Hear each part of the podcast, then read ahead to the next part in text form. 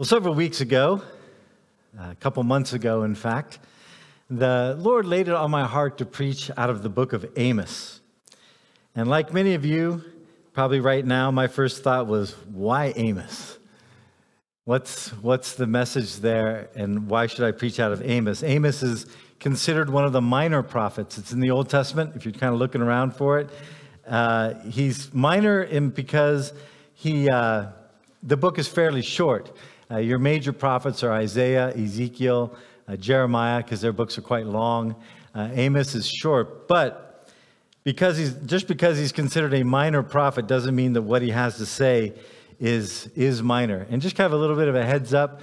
Uh, this sermon series is going to be a little bit adult themed because the uh, the Bible isn't a bunch of fairy tales of children's stories, which is what the world thinks it is.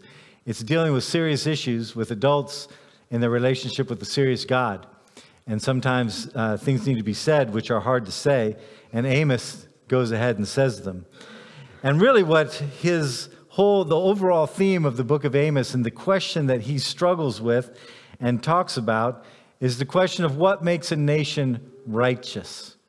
What makes a nation righteous? And he struggles with this, and then he preaches without compromise. And as a result, Amos made himself a few enemies, but history vindicated him as a prophet for what he said as being true. And for us as an international church, this question is, is an interesting one because we have this added twist that many of us are from different nations. We're not just one uh, group of people from the same country here. Uh, if, we, if we were, the way this would be preached would be kind of different. But I think it's best, I think it's really good that we have this multiple, uh, multiplicity of nations here who come from different models of government, different values, uh, cultural values you grew up with, different things from the secular order you grew up with, different expectations, because this, this uh, Amos isn't, this sermon series in Amos isn't really talking about advocating a particular governmental model because Amos himself is preaching under the model of a monarchy, which very few of us have come out of a monarchy in our background. But really, he's asking the question of righteousness as a society and as a people. And as a church of IBCD here, we have a, a, unique, we're a unique church in a lot of ways. And one of the main ways that we're unique is that we sort of have an outsized influence. We're not a huge church. Uh, if, on every Sunday morning, if you took the numbers together, we probably average about 230 people that come to church, and that includes the children as well. However, if you looked at the number of people that come and cycle through IBCD over a single year, it's probably around a thousand different people. Because we have people come, they're visiting. We have some that are here for a short time, some that are here for a long time, and they just kind of cycle through. And then they go all over the world. And we have people at IBCD who uh, have influence internationally in the business world, in the military, in education, in the arts, and very importantly, those who are raising the next generation. We are all these people that are interacting, not just here at IBCD and then in our local communities, but we tend to also interact all over the world. And this is a pretty amazing thing because when it comes to the worldwide ideas of truth and of values and of faith, you'll find that out there in the world, there's all kinds of different values. But as people who are representing the King of Kings, people who are salt and light in the world, what you take from this place to your homelands when you go and visit on holiday, or if you're a business, uh, international business person going and running around, or just if you interact with different people of different nationalities throughout your, your day here in Germany, you are a person who is truly salt in this world. It's not, we're not many, but what the influence we can sprinkle around the world can be significant. And you probably, I don't know if you know it, but I hear from people who've been at IBCD who are in different places, and they were here like years ago, and they'll talk about the influence that you've had on each other and the church has had on them when they go all around the world.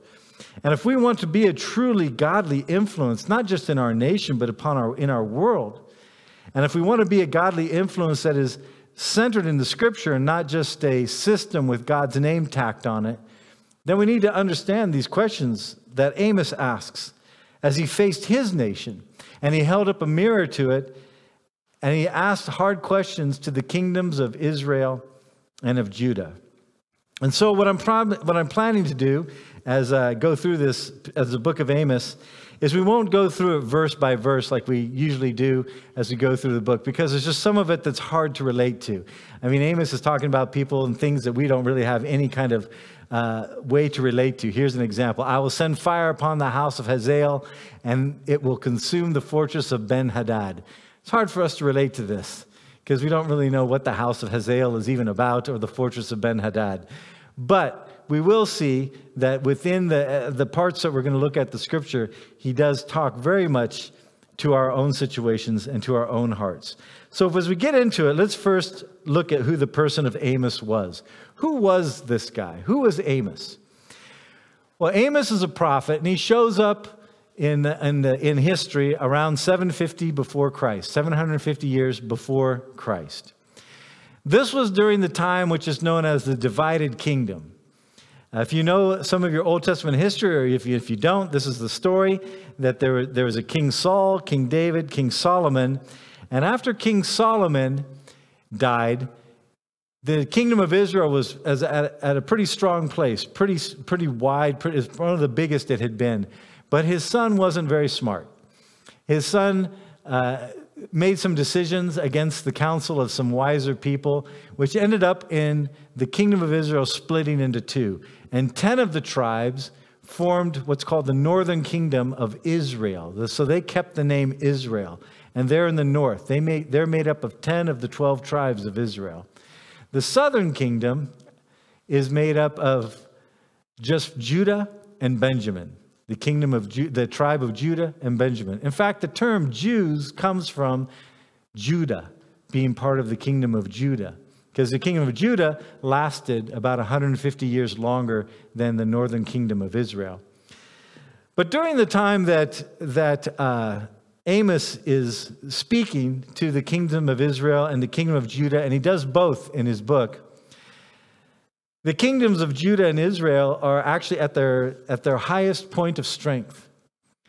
Over the years, when the split, the kingdom of Israel and Judah tended to cooperate. They got along okay, sometimes better than others. But at the time of, of uh, Amos, there were two strong kings and pretty good kings. The king of Israel was a king named Jeroboam II, and the king of Judah was a king named Uzziah. And if you remember the, in the book of Isaiah, Isaiah, in chapter 6 of Isaiah, he is mourning the death of this great king of Judah, and it is Uzziah. And so if you read the book of, of Isaiah, which is a major prophet, he is mourning the death of Uzziah. So during the time of Amos, these two kings were in power. These two nations were fairly powerful. And they were surrounded by nations that would tend to try and break in and, and take things from them. And sometimes they won a few battles, they destroyed a few villages. But overall, the kingdom of Israel and Judah at this time were strong militarily, they were strong economically, and they believed that God was on their side. And uh, in fact, later on, in the, in the New Testament, Jesus, when he's going up to Galilee, he goes through uh, what was the, the kingdom of Israel, and he goes through this area near Samaria, and he runs into the Samaritan woman. If you remember the story, she says, You Jews say we have to worship in Jerusalem, but we worship on this mountain. And Jesus says, You guys don't even know what you're worshiping. So the, the, the capital of Judah was Jerusalem. The capital of Israel was Samaria, and that's why they become known as the Samaritans after Israel is conquered, and the people there are known more on the, the name of the capital city of Samaria than, are, than they're known as Israelites. So there's the history, and you actually see some of the remnant of the history uh, in the New Testament. So Amos was from Judah, actually. He's from the small town called Tekoa. And we have a little bit of historical uh, uh, biography of Amos. He was a sheep and cattle rancher. He wasn't a royal court prophet. Some of, you had prophets that were part of the temple and the royal court. Isaiah, again, he's an example of a royal court prophet. That's why when we meet Isaiah, he's in the temple and he's in a place where he's mourning the death of the king. Amos is he's a he's not just a, a humble little shepherd. He's he's the the words in the Hebrew give the sense that He was a landowner, he was fairly wealthy. He wasn't just a shepherd, he's a rancher. Uh, it says that he's a dresser of trees, which says that he had orchards that he took care of. So he's probably a man of certain means, not super rich, but certainly not on the lowest level of society. And he goes up to the kingdom of Israel. So he's from Judah, but he goes up and he goes to the court of the king Jeroboam II. And he begins to preach, he begins to warn them of the coming storm. And one reason why Amos is one of the prophets that we know is definitely a prophet of the Lord is because everything he said was going to happen happened. And he starts off, and, and we're not going to go through these scriptures, but if you want to read chapter one, he starts off by just blasting the surrounding countries. He lays into them in the name of the Lord for their national acts of unrighteousness.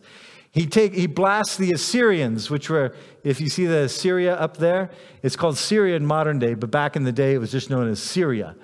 Uh, I mean, Assyria. And he begins to t- just go after them because of their attempted and continually attempted conquest, uh, attempt to conquest Israel, conquer Israel. And he uses kind of uh, agricultural language. He says that they thrashed Gilead with sledges with iron teeth which is he, uh, uh, the sledge he's talking about is what they would use. They would bring in the grain and they would beat the grain, to the wheat, to get the, heads, the actual grain itself to come out. And so he uses these examples. He does this pretty often. He uses agricultural uh, examples because that's who he is. He's a rancher. He's an agricultural guy. They thrashed Gilead with sledges made of iron teeth. Then he tears into Gaza which was the, the land of the Philistines. And if you see on the map here, you have Philistia down at the bottom here, and uh, the Gaza Strip is there to this day. When they talk about the Gaza Strip uh, in, when they, in the news, it's the same area. This is where like people like Goliath were from. He was a Philistine. And he, they, Amos goes after them for selling into slavery some of the people from villages that they would invade across the border into Judah and and enslaved people, and then they were selling them to Edom, which is on there, you can see to the, the east there, the, the southeast. And then he goes after this, the city state of Tyre, who is also wiping out villages and selling people into slavery, again to Edom. And then he talks about the treachery that they were making between each other. They would make these alliances, and then they would turn their backs on each other. Then he goes after Edom, he pummels Edom.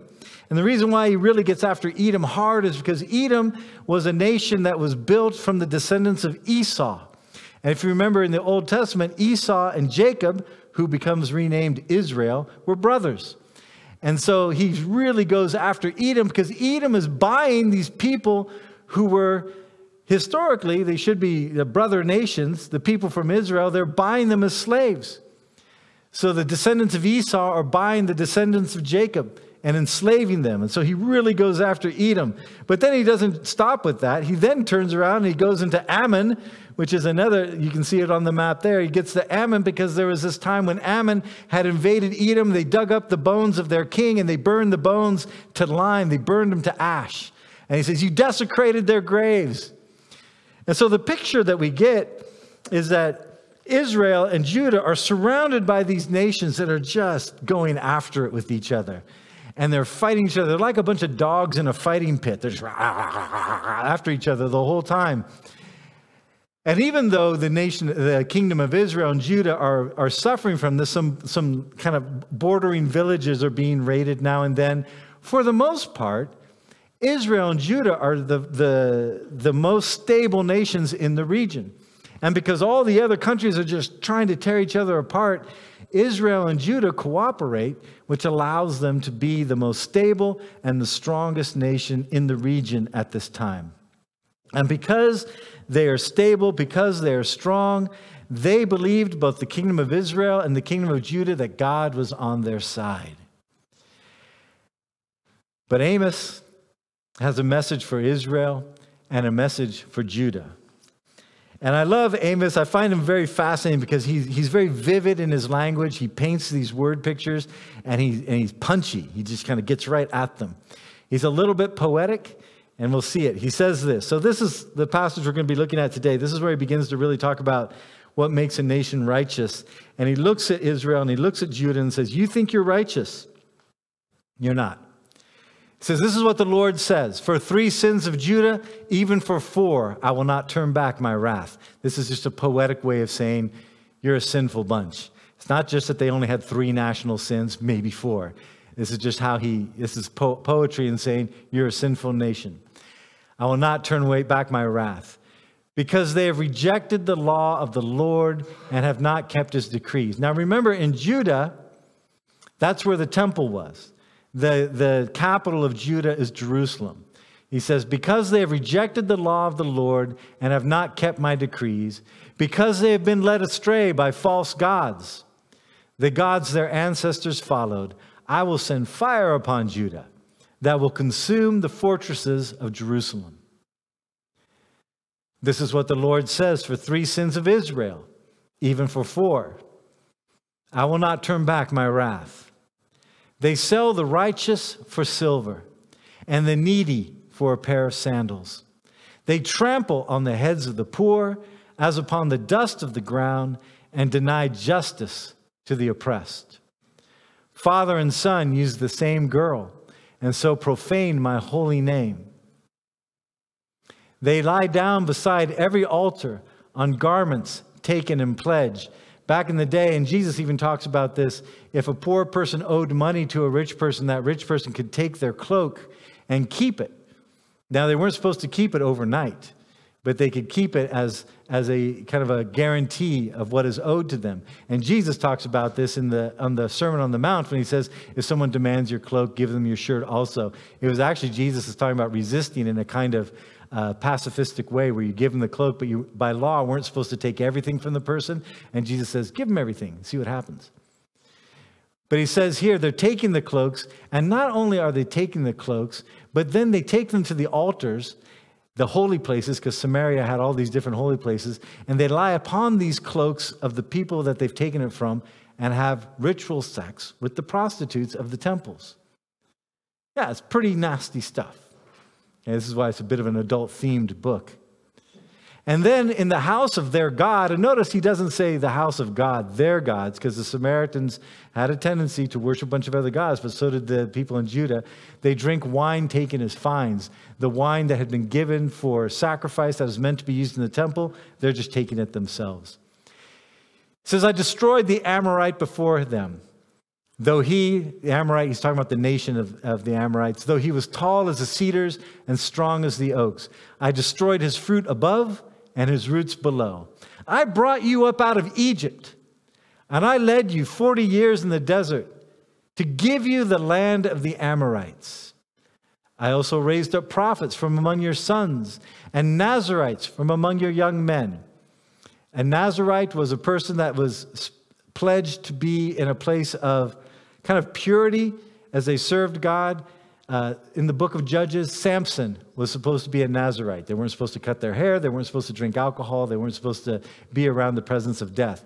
Now, if you read the book of Judges about Samson, Samson broke every Nazarite vow that you could possibly break. The story of Samson in Judges is actually a story of a tragic hero who was very arrogant, but he was meant to be set aside. It's not the same as someone who is from Nazareth. Not, Jesus is from Nazareth. He was called a Nazarene because he's from Nazareth. That is not the same thing. I actually heard a university professor make the mistake of saying, Jesus was, uh, he, he really couldn't have been the Messiah because he was a Nazarite, and yet he, he drank wine and all this stuff. It's like Jesus was not a Nazarite. He was from a town called Nazareth. Samson was a Nazarite. He says, ra- I raised up prophets from your young sons and Nazarites from your young men. Is it not true, O people of Israel? declares the Lord. But you made the Nazarites drink wine. In other words, you made them break their vow. And you commanded the prophets not to prophesy. Now then, I will crush you as a cart crushes when loaded with grain. Again, it's sort of an agricultural thing. He knows how heavy a cart can be when it's loaded with grain. The swift will not escape, the strong will not muster their strength, and the warrior will not save his life. The archer will not stand his ground, the fleet footed soldier will not get away, the horseman will not save his life. Even the bravest warriors will flee naked on that day, declares the Lord. Pretty harsh. And remember, he's saying this to two kingdoms that believe that they are righteous because in their region, all these other nations are tearing themselves apart and they're strong at this moment. They have a strong economy, they have a strong military. They look like they have a future ahead of them where they are going to dominate their region. And Amos comes and tells them, You're no better than the people around you. And the hammer of God is going to come down on you because you are not a righteous nation. Which brings us back to the question then well, what really makes a nation righteous? Well, first, we're reminded that all nations are under God. And you see this more in chapter 1. But it, all nations are under God. And this might not seem such like a revelation to us today, where many of you, many of us, even though we're from all these different cultures, believe there's one God. But in the time of Amos, this was something that Israel and Judah struggled with. They struggled with belief in one God and that their God was the supreme God. What they tended to believe was that Philistia had the God of the Philistines that the Ammonites had the God of the Ammonites, and that Israel and Judah had their God, whom they called Yahweh. And it's important for them to understand that all nations are under God because the way they viewed the world back then was if a nation went to war with another nation, say Syria goes to war with Ammon, and Syria conquers the Ammonites, the way the people would understand this was that in this spiritual realm, the God of the Syrians had defeated the God of the Ammonites. And so the people would say, well, we lost the war, but what really happened was that in the spiritual realm, our God was defeated by this other God.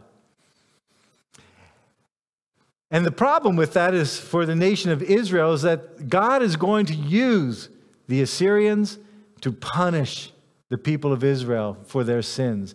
And in about 150 years later, he's going to use the nation of Babylon to punish Judah for its sins, and they will be crushed and they're going to be taken into captivity. And we know this because it happened. We have this in the Bible. We have the historic fact that this takes place. Israel is destroyed by Assyria, and then about 150 years later, the Babylonians come in, destroy Judah, and take the people into captivity.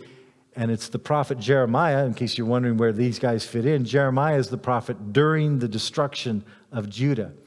And if the people think that there's all these regional gods, then how are they going to interpret them being conquered? Are they going to look at themselves and say, Ooh, we've got some issues and God is punishing us?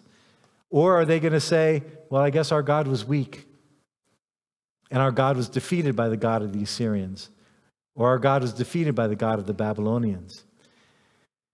If they believe that there's all these different gods, then they're not going to ever look at themselves. They're going to say that their being conquered was a failure of their God instead of a failure of themselves and their sinfulness.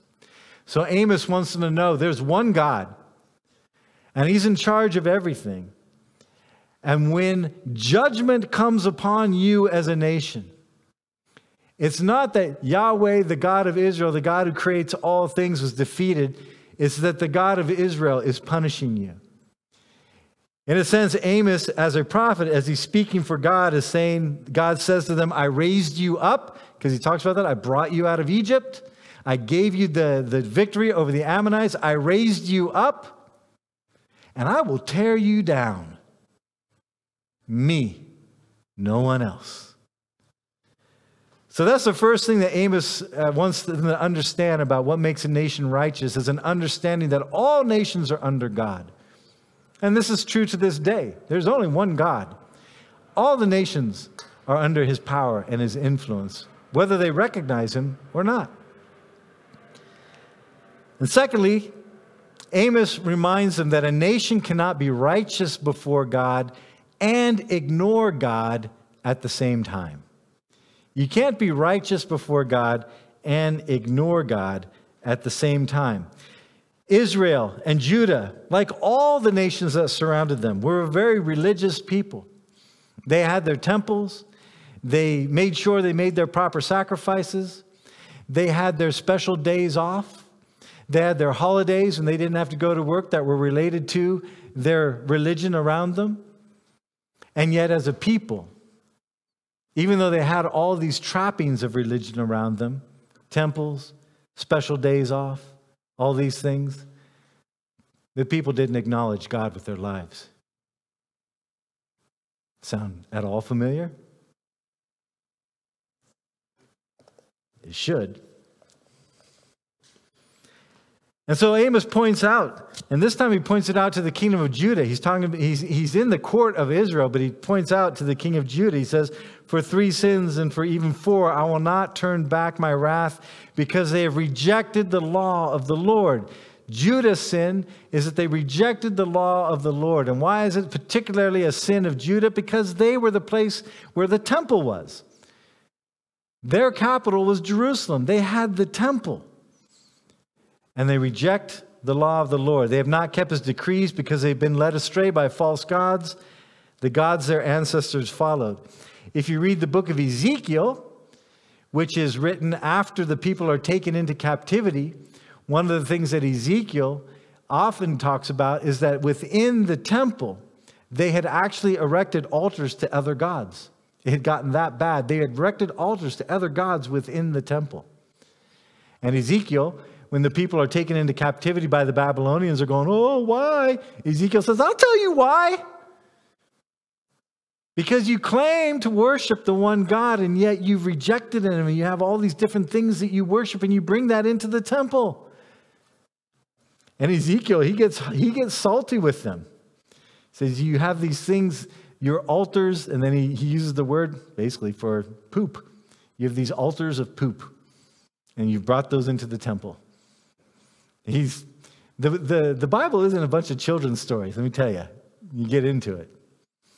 And then for Israel, he says this about them They trample on the heads of the poor and it's upon the dust of the ground. They deny justice to the oppressed. Father and son use the same girl and so profane my holy name. He's talking about kind of a temple prostitution there, where father and son, they use the same prostitute. They lie down beside every altar on garments taken in pledge. So while they have this, these altars, these places of religious significance to them, next to those altars, they sin heinously. In the house of their God, they drink the wine taken as fines. So the laws protecting the poor were being ignored. Ritual prostitution was taking place. Garments and wine taken by the rich as a down payment for money owed by the poor were being used flippantly and blasphemously. And this is just the beginning. And so, what we learn from this is that God will not be mocked. And God is not just about following some ritualistic religion, God is a living God. And if we think that just following certain rules and rituals appease God, and then we go out and we act in any kind of sinful manner that we want, is going to be okay with God. We're fooling ourselves. We're fooling ourselves as individuals, and we're fooling ourselves as nations. And many of you come from, like I come from, a nation where faith is a big deal to many people. But we can't separate our faith and act one way and then act in a way that is sinful in our secular world or secular society and expect God to be okay with that.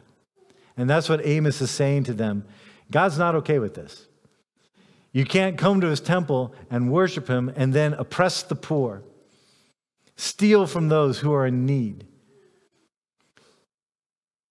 abuse faith cynically manipulate the idea of faith and expect God's will to be, uh, God's grace and his favor to be upon you. You're dreaming. And God will not be mocked. He will bring down the hammer. Now, sometimes people read the Old Testament and they say, Oh, God in the Old Testament's mean. And he's like, I like Jesus, but I don't like the God in the Old Testament. You know how long God waited for the people of Judah in particular to get their act together. And I think he waited longer for them because the temple was there. Do you know how long the prophets start talking about things are going off the rails before Babylon finally conquers them? How many years that is? It wasn't two or three weeks, it wasn't a few decades. God waited 400 years for the people to get their act together. He is a patient God. When we read it in the Bible, it looks like it just kind of happens immediately because we don't really understand the time, the time span that's between someone like Amos and someone like Jeremiah and someone that's like Ezekiel. But it's 400 years. After Israel was conquered, he waited 150 years for Judah to realize, well, if it happened to Israel, it could happen to us. But they didn't. They stayed in this place of thinking that we can follow through these rituals and yet act in such a way that is against the heart of God, and God will be okay with that. And then he says this the righteousness of a nation is directly linked to how the vulnerable are treated. People sometimes think that caring for the poor is kind of a political stance. It's not. Caring for the vulnerable in a society is very much right out of the scripture. Look what he says to Israel. This is what the Lord says for three sins of Israel, even for, I will not turn back my wrath. They sell the righteous for silver and the needy for a pair of sandals. In other words, they don't care about people. All they care about is money. They sell the righteous for silver and needy for a pair of sandals. They trample on the heads of the poor as upon the dust of the ground, and they deny justice to the oppressed. In other words, they deny justice to the people that can't stand up for themselves. They keep them underfoot and keep them in their place because of power and because of money. And this is not pleasing to God. Sometimes we as believers, and depending on what your background is and stuff, sometimes we think helping the poor is like something that is more of a political agenda. It's not. Jesus talks about it. Jesus talks about helping the poor, caring for the poor. God loves the poor. That widow that only had two, two pennies to give to the temple, Jesus says she gave more than all these folks that were throwing in tons of money because out of her poverty she gave. God loves these folks. And we live in a broken and sinful world. You say, well, why doesn't God just make them all rich and lift them up? Because we live in a broken and sinful world, that, and also because God is wanting to see are we going to live as righteous people, regardless of what nation we're in? Are we going to live as righteous people that bring in hope and light? Are we going to lift them up? Are we going to have the effect of God transforming our life be so profound that we then reach out? And do what Christ would do. And in the time when Amos is talking to the nations of Israel and Judah, the answer has been no. But don't forget, out of the book of James, for example, this is how James, who's the brother of Jesus, half brother, I suppose you could say, says this. He says, Religion that our, that our God, religion that God our Father accepts as pure and faultless is this to look after widows, to look after orphans and widows in their distress, and to keep oneself from being polluted from the world. How a nation treats the vulnerable is a sign of their righteousness. And many of us come from nations where, in our past and even in our present, we don't treat the vulnerable very well. And we come up with our philosophies around why we shouldn't treat them well. Oh, you don't want to, you know, give a man a fish, you only feed him for a day. Teach him to fish, you feed him for a lifetime. Yeah, that's all great. But while you're teaching them to fish, you need to also give them the fish because they have to live to learn. And there's all kinds of ways that people want to approach this, and we'll get more in depth as we go through Amos. But as we close, we need to remember that God hasn't changed. And the standard of righteousness for a nation before God hasn't changed. And the best thing we can do for our various nations that are represented here is to not turn a blind eye to the problems that we know exist in our nations. If you're German, you know the problems that exist within Germany. I'm an American. I'm pretty aware of the problems that exist within my country. If you're Nigerian, you know the problems that exist. If you're from Eastern Europe, you say you're from Serbia or something, you know the problems that exist. And if you want to be a blessing to whatever nation you're from, then don't turn a blind eye to it. and seek to hold your nations to the standard of God. And you say, I'm just one person. Yeah, you're just one person, but you are one person. You have some influence. It's not about politics, it's about following Christ. And I think one of the things that I've learned in my years at IBCD from being here is that there can be true peace, there can be a true love that transcends culture, that transcends a lot of the cultural values that might have been given to us, that transcends race, that transcends all these things that we tend to be hold up as differences. It is possible. But what makes it possible is to first seek the kingdom of God and his righteousness, then all these other things will be added unto you. And we've talked about it, IBCD. We don't have a lot in common when it comes to our cultures. We don't have a lot in common when it comes to the values necessarily we grew up with. But we hold to a common Savior. And because we hold to this common Savior, we have seen the impact. We've seen that we genuinely get along. And we do better than get along. We generally love one another, and we don't let these things get in the way. Now, none of us are perfect. Sometimes we bring in some things. But I've always found it fascinating, especially in some like uh, places where there's an election going on, and they tend to be the elections tend to fall along tribal lines. I remember a couple years ago there was an election in Kenya, and I remember watching two brothers. One was of one tribe, one was of the other. And if you read the the news articles in Kenya, these elections were very hotly contested, and there was fighting going on as a result. And these two guys, they were brothers and uh, I, was, I listened to their conversation. They were going back and forth, and they were talking about the issues in their nation, but they were talking about it as brothers. They weren't talking about, I'm this tribe, you're that tribe. They recognized they were of different tribes. They recognized that they didn't have, uh, they weren't necessarily on the same political side, but they recognized over all those things, they were believers. What an amazing place we could be, the world would be, if we could really biblically follow who Christ is. And as a church, as IBCD, I think we have a unique place in the world in that we can show this and we can be witnesses to the possibility of what God can do. If our unity is found in Christ, the one who paid the price for all of our wrongdoing, all of our sins, regardless of where we come from, if we will find that focus in Jesus Christ, we find our grace and our hope in Jesus Christ, then we can be witnesses to a broken world who are fighting over every little thing and say, you know what? We can rise above this.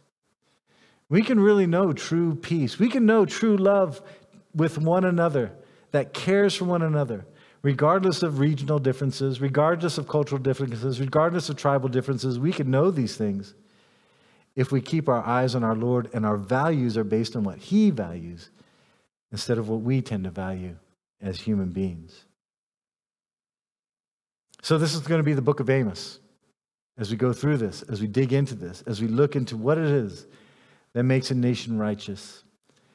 And I want you to take it as a citizen of whatever country you're a part of, but also as a member or attender of IBCD, so you can, while recognizing the differences that may divide your country, and again, I speak from a country who's very divided right now.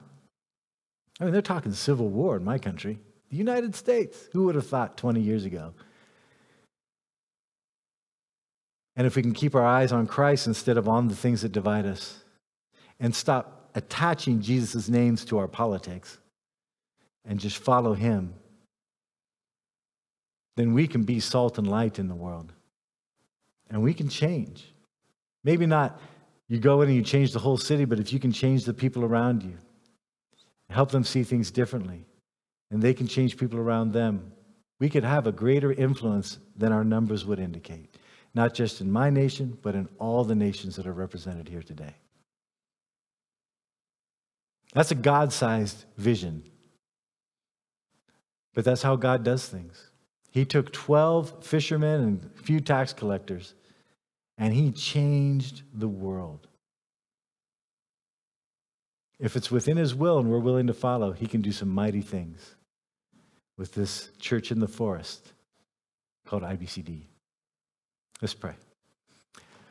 Father God, Lord, we thank you for your word. Thank you for prophets like Amos, who, on one hand, people could say, well, this was written almost 3,000 years ago.